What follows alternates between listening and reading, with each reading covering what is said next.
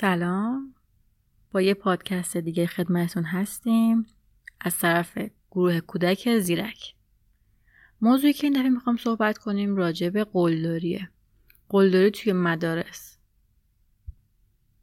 اصلا می‌خوام ببینیم تعریف قلدری چیه. بچه ها با همگه شوخی می‌کنن یا همگه رو به اسمایی صدا می‌زنن یا حل میدن.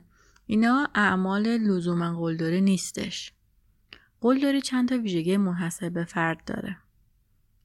یکیش اینه که بین کسی که قلدری می‌کنه و کسی که نسبت بهش قلدری میشه تفاوت قدرت وجود داره.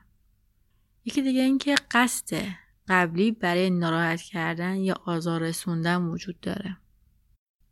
و اینکه اون رفتار در طول زمان تکرار میشه. به این رفتار قلدری میگن. رفتار قلدری می‌تونه انواع اقسام داشته باشه می‌تونه زبانی باشه مثل اسم گذاشتن، سر به سر گذاشتن، تحقیر کردن، تنه زدن، حتی تهدید کردن. می‌تونه جسمی باشه مثل زدن، لگت زدن، پشت پا انداختن. می‌تونه اجتماعی باشه مثل بیمحلی کردن، ترد کردن، اداهای نامناسب درآوردن. می‌تونه روانی باشه. مثل شایع پراکنی یا پنهان کردن یا صدمه زدن به اموال شخصی یا پیام های بدخواهانه. تمام اینها می‌تونه از انواع قلدری باشه. توی هر موقعیت قلدری سه دسته آدم وجود دارن. معمولا کسی که مورد قلدری قرار می‌گیره کسی که قلدری می‌کنه و تماشاگران.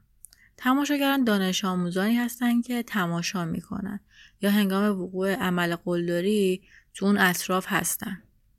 تماشاگران کسایی که ممکنه کسی رو که قلدری می‌کنه تشویق کنن کنار بیستن و در سکوت تماشا بکنن یا از اون محل دور بشن.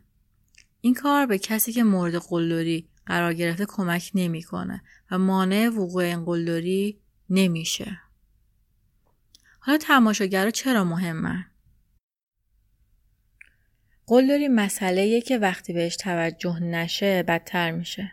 تحقیقات به ما نشون میدن که در مواقع قلدری حدود 85 درصد تماشاگران حضور دارن ولی بزرگسالان به ندرت اونجا هستن. بیشتر بچه ها از تماشای قلدری احساس ناراحتی می‌کنن ولی تعداد خیلی کمی از اونا می‌دونن که برای پیشگیری از وقوع اون چیکار باید بکنن. وقتی دیگران تماشا می‌کنن و کاری نمی‌کنن رفتار قلدری تقویت میشه. وقتی تماشاگران مداخله می‌کنن احتمال توقف سریون در بیشتر مواقع بیشتر میشه. حالا ببینیم که چرا اغلب تماشاگر کارآمد بودن برای بچه ها مشکله. کمک بازداری از رفتار قلدری می‌تونه برای بچه ها کار مشکلی باشه. ممکنه که بترسن که خودشون هدف قلدری قرار بگیرن. ممکنه ندونن که جلوی رفتار قلدری رو چطوری می‌تونن بگیرن. ممکنه احساس کنن که وضعیت رو برای کسی که مورد قلدری قرار گرفته حتی بدتر کنن. یا ممکنه بترسن که به اونا برچسب خبرچین بزنن. بعضی بچه ها ممکنه فکر کنن کسی که تحت قلدری قرار گرفته حقشه. اما قلدری روی همه تاثیر می‌ذاره و سکوت این مشکل رو فقط بدتر می‌کنه. ایجاد یه محیط امن توی مدارس و مهدا مسئولیت همه اشخاصه و والدین می‌تونن به این مهم کمک کنن. حالا بریم سراغ این که شما چطوری می‌تونید کمک کنید.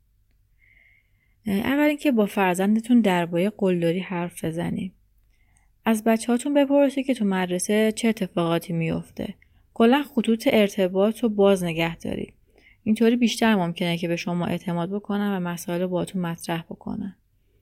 مورد دیگه اینه که از دیگران کمک بخواید. تعداد تماشاگران خیلی بیشتر از کسایی که قلدری می‌کنن. به کودکتون بگید که از دیگران بخواد که کمک کنن. و به کسی که قلدری می‌کنه بگه بس کن.